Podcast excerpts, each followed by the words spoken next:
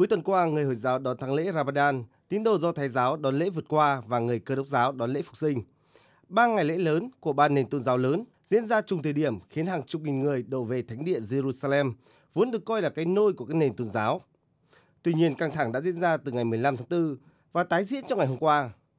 Tín đồ đạo hồi đã ném gạch đá vào người Do Thái cầu nguyện lân cận, tấn công xe buýt chở họ khi đi qua khu đền thờ. Chúng tôi bị buộc rời khỏi nhà thờ Hồi giáo Al-Aqsa sau buổi cầu nguyện bình minh.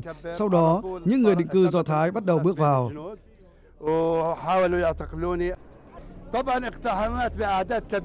Người Do Thái đang xâm nhập với số lượng lớn. Trong ngày lễ này, tôi kêu gọi mọi người có thể đến cổng khu đền Al-Aqsa, hãy đến ủng hộ chúng tôi.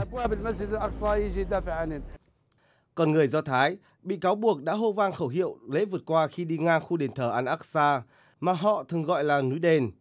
Đụng độ đã xảy ra khi cảnh sát Israel tiến vào khu đền thờ, giải tán người Hồi giáo Palestine. Hôm qua khoảng gần 20 người bị thương, trong khi con số này trong ngày 15 tháng 4 là 152 người. Vụ việc khiến thế giới vô cùng quan ngại, lo sợ kịch bản năm ngoái tái diễn dẫn đến cuộc xung đột 11 ngày giữa Israel và các nhóm vũ trang tại giải Gaza. Tổng thư ký Liên Hợp Quốc Antonio Guterres đã bày tỏ quan ngại về tình trạng an ninh ngày càng bất ổn tại Jerusalem, đồng thời kêu gọi các nỗ lực giảm leo thang căng thẳng. Ông Guterres nhấn mạnh các cuộc đụng độ ở khu đền thờ Al-Aqsa, khu vực linh thiêng đối với cả người Hồi giáo và Do Thái giáo, cần phải được chấm dứt ngay lập tức để tránh leo thang căng thẳng. Còn với các quốc gia Hồi giáo, họ lên án Israel, cho rằng động thái của Israel vi phạm các cam kết nhằm thay đổi lịch sử. Quốc vương Jordani Abdullah II, quốc gia có vai trò giám hộ các địa điểm thờ phượng Hồi giáo tại Jerusalem, hôm qua ngay lập tức đề nghị Israel phải dừng tất cả các biện pháp bất hợp pháp và khiêu khích, khiến tình hình trầm trọng thêm. Còn theo Bộ Ngoại giao Jordani, các bước đi gần đây của Israel nhằm mục đích thay đổi nguyên trạng lịch sử và pháp lý của nhà thờ Hồi giáo Al-Aqsa. Đó là hành vi vi phạm luật pháp quốc tế, phá hoại mọi nỗ lực duy trì lệnh ngừng bắn vì hòa bình và an ninh khu vực.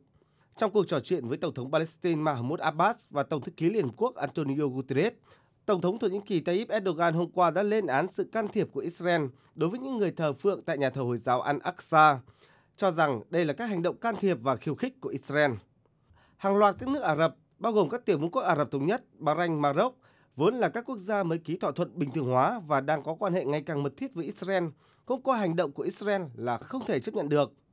Theo giới phân tích, nếu tình hình không được giải quyết sớm, căng thẳng tại Jerusalem có thể ảnh hưởng đến mối quan hệ giữa Israel và các nước Ả Rập. Về phía Israel, căng thẳng tại Jerusalem cũng khiến chính phủ liên minh của Thủ tướng Naftali Bennett đứng trước nguy cơ đổ vỡ khi hôm qua Đảng Hồi giáo Ra'am có 4 ghế trong Quốc hội tuyên bố đóng băng tư cách của đảng này trong chính phủ liên minh, cân nhắc khả năng rời khỏi chính phủ liên minh nhằm phản đối hành động của cảnh sát nước này tại đền thờ Al-Aqsa. Chủ tịch đảng Ra'am Mansour Abbas cho biết đền Al-Aqsa là lằn danh đỏ, là cái giá của sự ổn định của chính phủ liên minh Israel hiện nay. Trước đó, chính phủ Israel hôm 6 tháng 4 đã phải đối mặt với nguy cơ tàn rã và phải tổ chức bầu cử lại khi nữ nghị sĩ Edith Silman thuộc đảng Yamina hiện đảm nhiệm vị trí đứng đầu Liên minh 8 đảng trong Quốc hội, bất ngờ tuyên bố từ chức. Điều này khiến chính phủ Liên minh Israel mất thế đa số trong Quốc hội khi chỉ có 60 ghế trong Quốc hội 120 thành viên.